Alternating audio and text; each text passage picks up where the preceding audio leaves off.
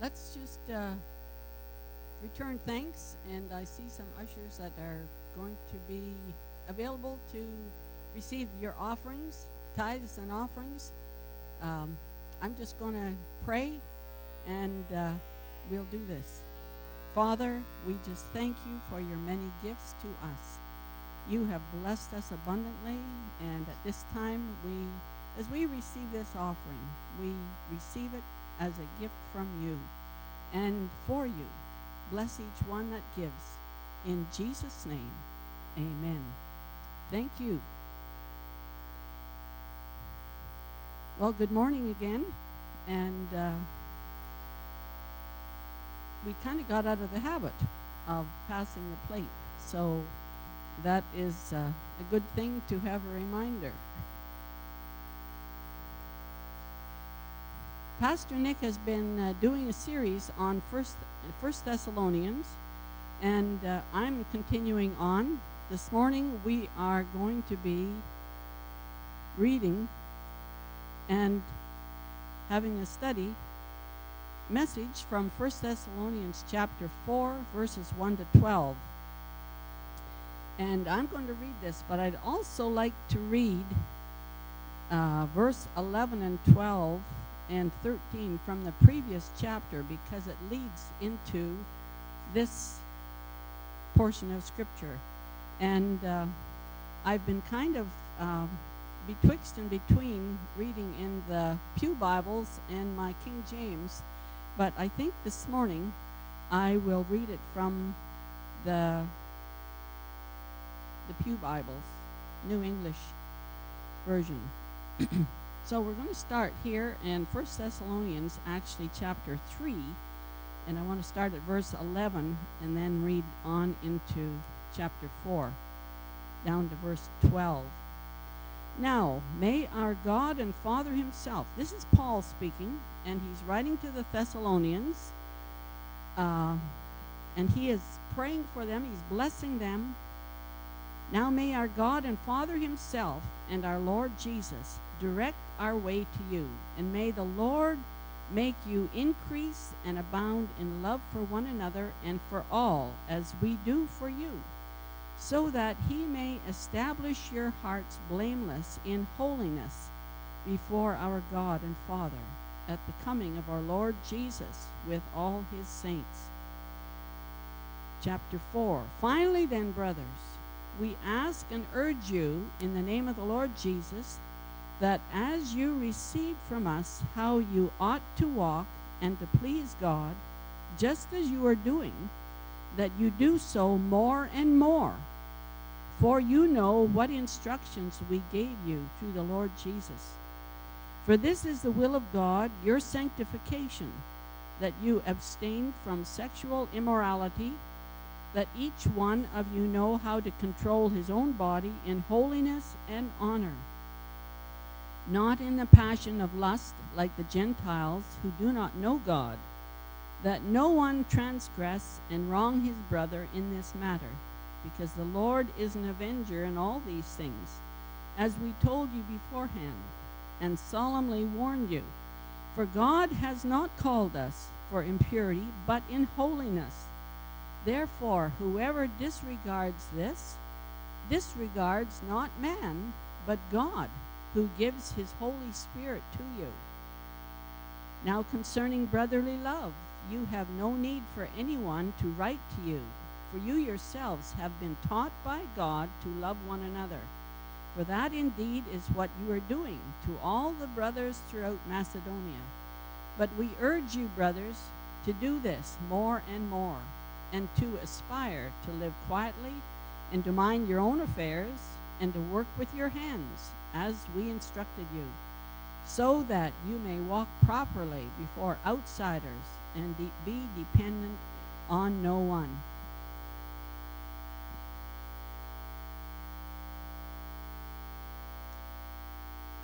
Now we have the word sanctification in here I believe that that's what it used here, that he may, um, yes, uh, verse 3 For this is the will of God, your sanctification. Now, that might be a big word for some. What does that mean? Sanctification has two meanings. One is to set apart. When we receive Christ as our Savior, we are in Christ and he, we are set apart in Him. The second meaning is to make holy. So, this is what happens after we have been set apart in Christ. We are to work out our salvation, we are to desire to live holy, to uh, to have the changes made in our life little by little as God works on us. He works on us little by little, and all of a sudden we realize that maybe there was something we were doing that really didn't please the Lord. And so, because we want to obey Him, we say, Yes, Lord, I'm going to work on that area. And we do. And that is the process of the Holy Spirit within us that after we have accepted Christ, he and it continues on through our Christian life. It's like the Holy Spirit allowing Jesus to grow up in us, in us, and that is a process. So the first one is instantaneous. When we accept Christ, we are declared righteous in him. He has sanctified us. He has made us his child. And then the Holy Spirit goes to work in us. And as days go by, you realize, oh, you know, those bad words that I was using, that's not really pleasing to the Lord. I think I'm going to stop using them. And the thing is, the important thing is that the Holy Spirit is within us to help us to make those changes. It's not like the pressure is all on you now to get everything all in order. But God is so wondrous in His mercy that He gives us the Holy Spirit and He begins the work, the cleaning up process, if you want to say it like that, to be more like Christ. And that is what Paul is writing to the Thessalonians. And he is saying, uh, You have been at work in this process. God has been at work in you, and there's been many things that have changed already. In fact, he says, uh, uh, You have received of us so that you would abound more and more. Uh, that um, so here's where I get a little bit of a problem in between these two translations. So we have been set apart, our sins have been forgiven, we're declared righteous in Jesus. Now, in 1 Corinthians chapter 9, or chapter 6, pardon me, 1 Corinthians chapter 6,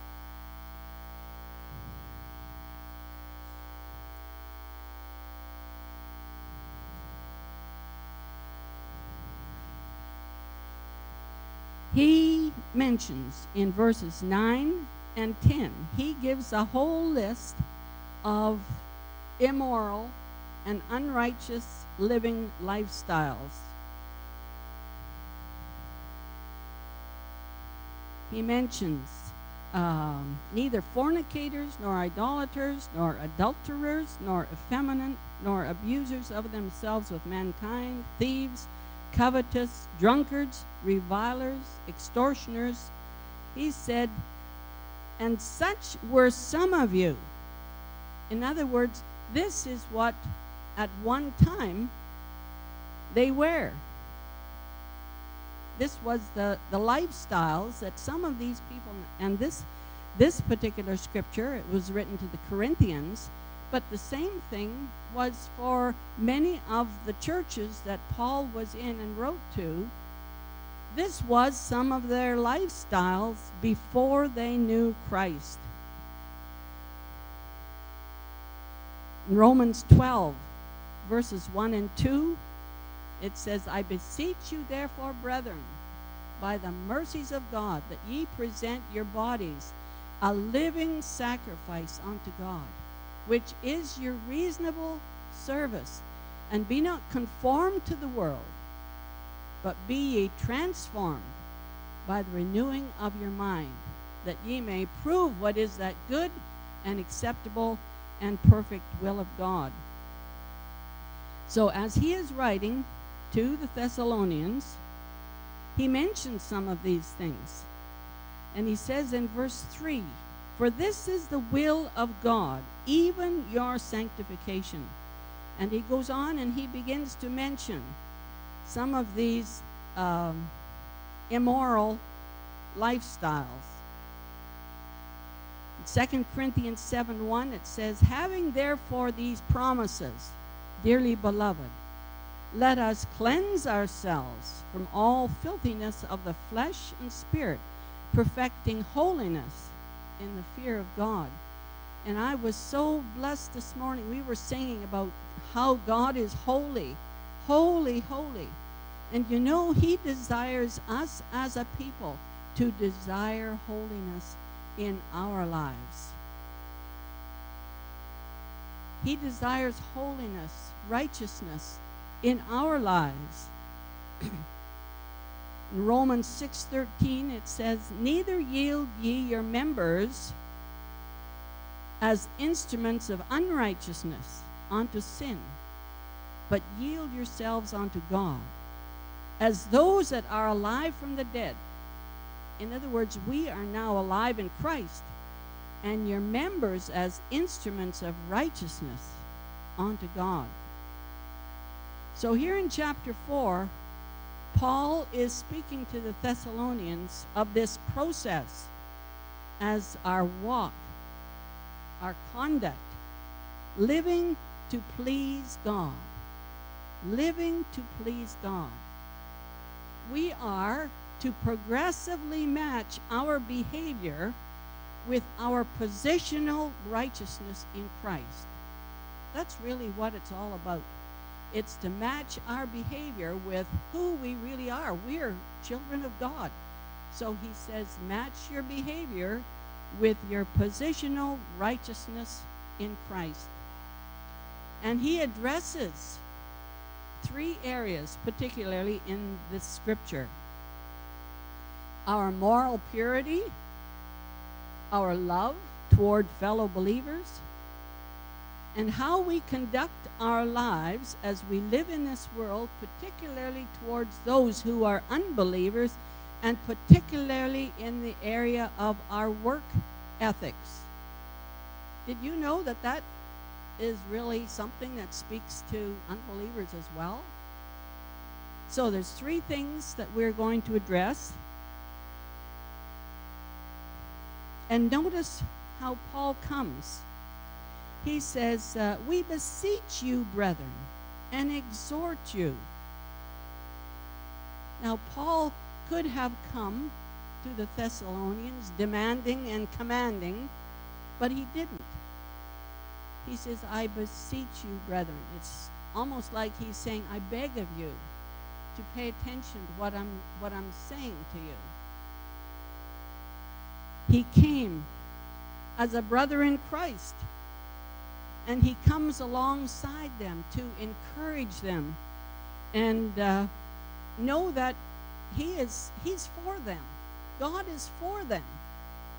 You know uh, i really appreciate uh, this word beseech. I beseech you brethren. So he's encouraging them to even do more than what they are doing. He said you've been following the instructions of the Lord very well so far. But keep on, don't give up, keep on, and do even more so in allowing Christ to be uh, in your life, that we can be that example to those that do not believe. Paul commends them that they do walk or conduct themselves in the holiness they have in Christ. But he says we can always do more. And that's, you know, something that we can take to heart. Um, we never get to the place where we've arrived. But it just seems when, you know, when the Spirit of the Lord speaks into our heart, and, uh, you know, after a little while, you feel that, well, I have conquered that area. You know, I'm, I think that I'm, I don't have to go around that bush anymore. And then, won't you know it, the Spirit of the Lord begins to work on something else. How many have ever experienced that? You just think, well, now I've got that thing looked after, and then all of a sudden, oh, I never thought of that.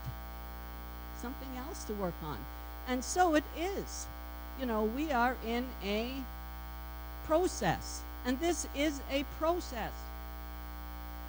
And don't be discouraged in the process because He does, God is so gracious to us. You know, if our heart is really to seek God, to know God, He will work in our lives in a very gracious and compassionate way. And yes, we will fall. But He says, I'm there when you call on me. I'll pick you up. We'll carry on. And this is what He does. You know, for us never to become discouraged and say, well, this is just not going to happen in my life. Because as we continually uh, surrender ourselves to the Lord, He'll make it happen. And things that you thought were impossible, they are possible with God. And possible because the Holy Spirit is at work in our life. so, we're going to look at these three areas, particularly, that Paul addresses. Moral purity is one. The first one, he says, abstain, avoid sexual immorality. This phrase covers a whole range of sexual sins that goes against God's design for sex, which was to be between one man and one woman for life. In verse 7, he says, For God hath not called us unto uncleanness, but holiness. And these folks living in Thessalonica understood what this meant because in their society, any sexual perversion was accepted. They had all kinds. Many that had come to Christ had come out of a religion that this was a very much part of their worship, believe it or not. And I must say that our world is getting more permissive than ever before. And an immoral lifestyle is being promoted widely in the media and everywhere you look. We have a laxed censorship today, and more material is available than ever before. The internet has opened access to websites that are designed to stir up thoughts and feelings that lead to sinful thoughts and desires. In verse 4 and 5, it says that every one of you should know how to possess his vessel in sanctification and honor, not in the lust of concupiscence, which is a big word, that it simply means passionate lust, even as the Gentiles who know not God. So he's saying, when we have Christ, we are not as those that don't know him. And sadly, sometimes Christians get taken in the same trap. So, craving, longing, or desiring what is forbidden. And your thoughts. So important what we think about. You know, that's part of the reason that Paul said when he was writing the Romans that we present our bodies. Let our minds be renewed. We have to allow Christ to change our minds, our thoughts, because there's everything out there to get you on the wrong track. No shortage of the work of the enemy to get you as an adult, our children, the young people, whoever, on the wrong track. And it usually starts with our thoughts. In Ephesians chapter 5, we have um, a whole list of examples of immoral lifestyles. Um, I won't read all those verses myself, as some of the verses that I've already read pertain to these as well. But this is a serious matter with the Lord. And these, particularly up to verse uh, 6, 7, um, this is what it's, it's referring to uh, those things that are displeasing. Let's all say the word displeasing. Displeasing. Yes, let's say it again. Displeasing to who? To the Lord. To the Lord. And it even mentions, talks about the things that we say foul, coarse, vulgar language is named among those things that are displeasing to the Lord. And he says, Be not partakers with them. So that's something that, you know, sometimes gets into the area of, uh, well, it doesn't really matter. It doesn't really matter what I say.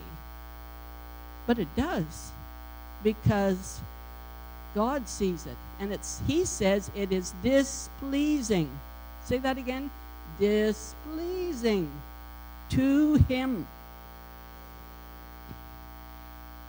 Uh, we were sometimes darkness, but now are you light in the Lord. There's been a change happen in our life. He says, walk as children of light. And could I also say, talk as children of light. The things that we talk about. How can we praise God and remind others of His goodness if our lifestyle and language is a contradiction to that? So think about that. And maybe this is one of the things that you know, you've been saying, well, I think I've got everything looked after as far as I know, but now that I've said that, you'll think, oh, is there sometimes the times that we say things that are, could they fit into this category? Foul, coarse, or vulgar language? And even when we think about this, this matter of lusting, you know, it was Job who said, I made a covenant with mine eyes. Why then should I think upon a maid? In other words, I'll not look, not to look with lust upon a girl. And then we have the example of Joseph. When Potiphar's wife tried to seduce him, what did he do? He didn't stay there a moment longer, he ran. And there's a scripture that says, Flee youthful lusts. We run away from that. We stay away from that. And things that that are that are tempted to bring those thoughts to our mind. 1 Corinthians 6, 18 to 20 says, Flee immorality. Flee immorality.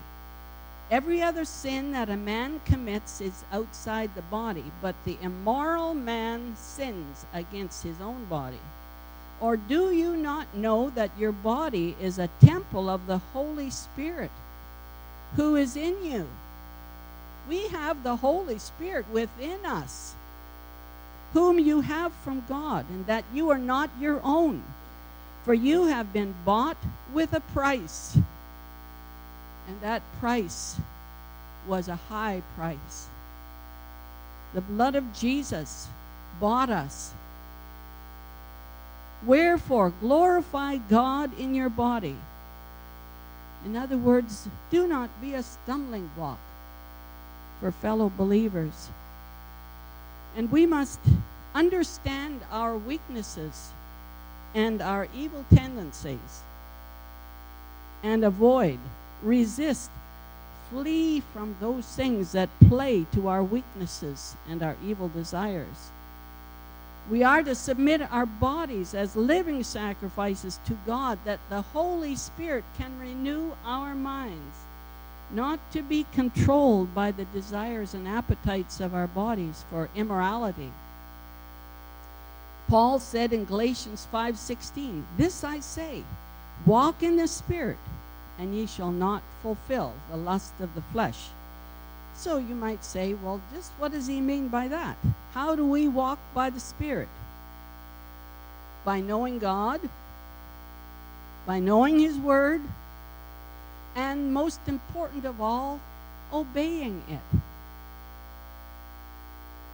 How do we walk by the Spirit? By knowing God, knowing His Word, and what is the next word? obeying it. That is the that's really the, the binder of the verse. Obeying it. The standard of morality is God's standard. And He gave us the Holy Spirit to enable us to keep that standard. What I said before earlier he has not left us on our own, but we have now the Holy Spirit within us to help us keep His standard, live by His standard, so that we can live pure and holy lives. We are not to reject the Lord who gave us the Spirit and defile our bodies, which is the Spirit's temple. Now, I would just like to say here that there may be some sitting here today or some listening to my voice that have gone down that road and they're saying, What now? Here I am. I'm not in the place that I know I should be. Well, I want you to read 1 John 1 9. 1 John 1 9 it says, If we confess our sins, he is faithful and just to forgive us our sins and to cleanse us from all unrighteousness. God is so merciful. And I think of the words of Jesus when they brought to him a woman taken in adultery. And all those that had condemned her were standing around. And Jesus said, let him that is without sin cast the first stone. You see, Jesus was not going to condemn her. And whoever you are today, Jesus does not condemn you, but he wait, makes a way out for you. And just like Jesus said to this woman, Neither do I condemn you. Go and sin no more. We don't want to forget that phrase because we have a way out. There is forgiveness. There is forgiveness. But he says, Go and sin no more. So, as we're following through this scripture in First Thessalonians, the next uh, theme that Paul talks about is loving one another. In verse 9 and 10, Paul instructs the Thessalonian believers that they are to conduct themselves in love, in loving one another. And here again, he says, You've been doing a great job. I'm pleased with you, but let's do even more. And uh, I think if, if Dave here is where I want to put this map up. And we are just going to look and see where where uh, Thessalonica is. Okay. Whoops. Oh, here's Thessalonica, right up there. This is Macedonia, this area here. And just as a matter of interest, where they had that earthquake is down in here. This is Turkey. And Syria is right, well, there, it's the name Syria. So it's right in this area here Turkey and Syria. Terrible. But anyway, here is Thessalonica. And as he's talking to these Christians that are there,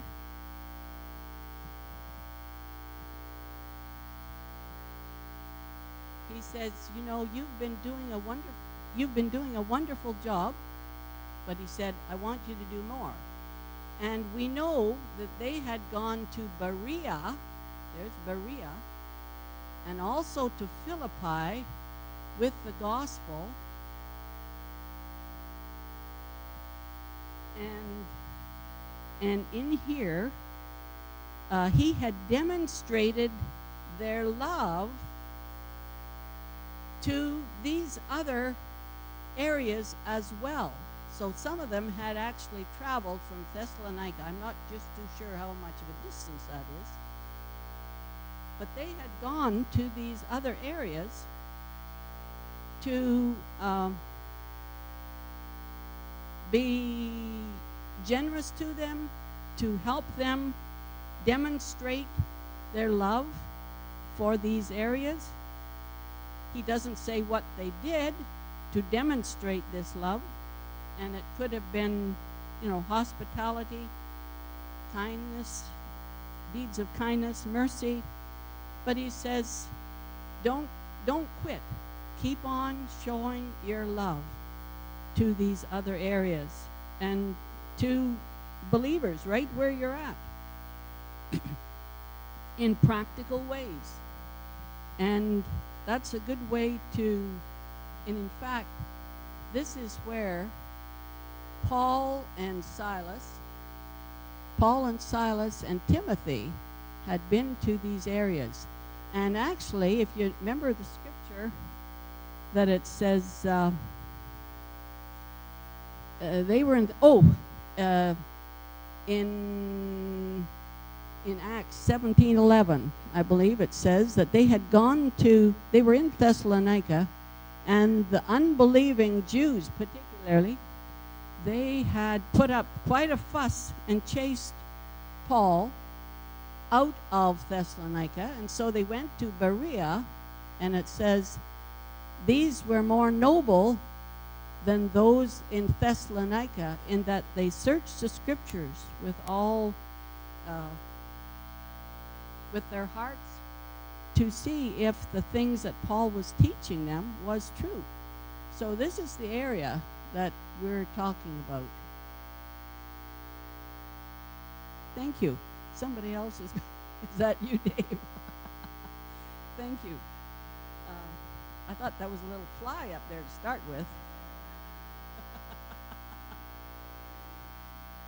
but anyway, so we won't we won't have any problem seeing where we're we're talking about. But I don't know about you, but I like to see where I'm uh, see where I'm going and.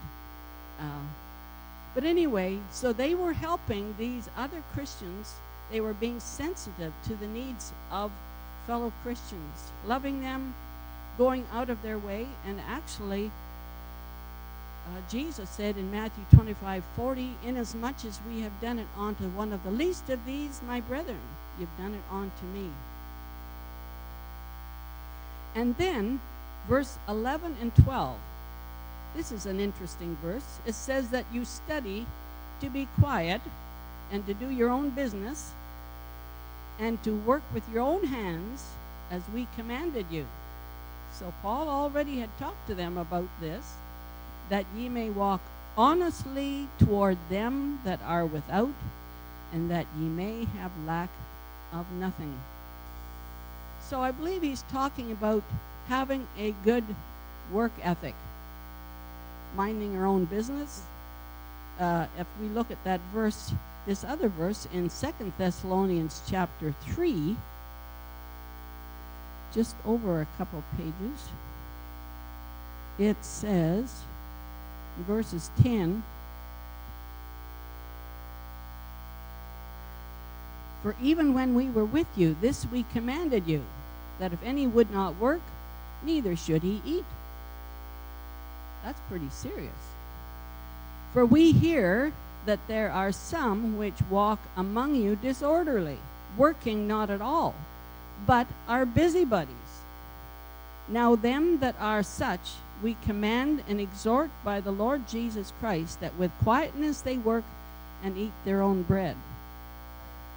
So, we are not to be in a, host- a situation of hostility toward others or be the cause of conflicts, but as a witness to the transforming power of the gospel, caring for their own families, ambitious, good workers, providing for their family, and also having something to share with those in need. I was reading a story about a farmer, must have been in the in uh, about Iowa or someplace down there because he was a corn farmer. And he always won first prize for his corn. And in the spring, he always shared his best seeds with his neighbors. And they appreciated this, but they finally asked him, Why do you do this? He always shared his best seeds with his neighbors. He said, My corn will be pollinated by the winds from other fields. If other fields have poor quality corn, sooner or later the quality of my own corn will go down. So he was a, a, a very smart man, but a very uh, considerate person. And, you know, we are all interconnected. Believe it or not, we are all interconnected. And if we are generous, we will be pollinating the seeds of goodness both within and outside the body. That doesn't just help our neighbor, it helps us too. Best of all, it gives glory to God. To be a testimony to unbelievers and make the gospel credible. You know, that's so important. We need to make the gospel credible to those that don't know Christ. So I just encourage you today may we live our lives pleasing to the Lord in a way that brings glory to God. That's who we want to glorify. We don't want to glorify ourselves, we want to glorify God. And how we live our lives, as Paul is mentioned in these verses, makes a big difference in our testimony, in the community, wherever we go, the people we rub shoulders with, it makes a difference. So let's just, I'm just going to close in a word of prayer. Thank you for listening, and uh, may we be challenged. Father in heaven, we thank you for your word. We thank you for what you have done in our lives. And Lord, we know that you are still at work causing us to go in the, be in the process of having our lives changed to be more like Christ. Forgive us for the times that we fall short, and there are many times that we do fail. But Lord, we, we pray that you will help us through the power of the Holy Spirit to live our lives in a way that will be an example and an encouragement to those that we rub shoulders with, whether they're believers or non believers. And Father, that uh, they may see our good, the things that we are, that's happening in our lives, and know that God is with us. And God wants to change their lives as well. Father, I just pray that our hearts will be stirred and challenged today by your word. In Jesus' name. And now, Lord, I pray for this people today that you will bless them. Thank you that you love us. Thank you that you are so merciful. Thank you, Lord, that you walk alongside of us and you're saying that you will hold our hand, you will take our hand and lead us. Bless each one in whatever they're doing in this day. Keep them. In Jesus' name, amen.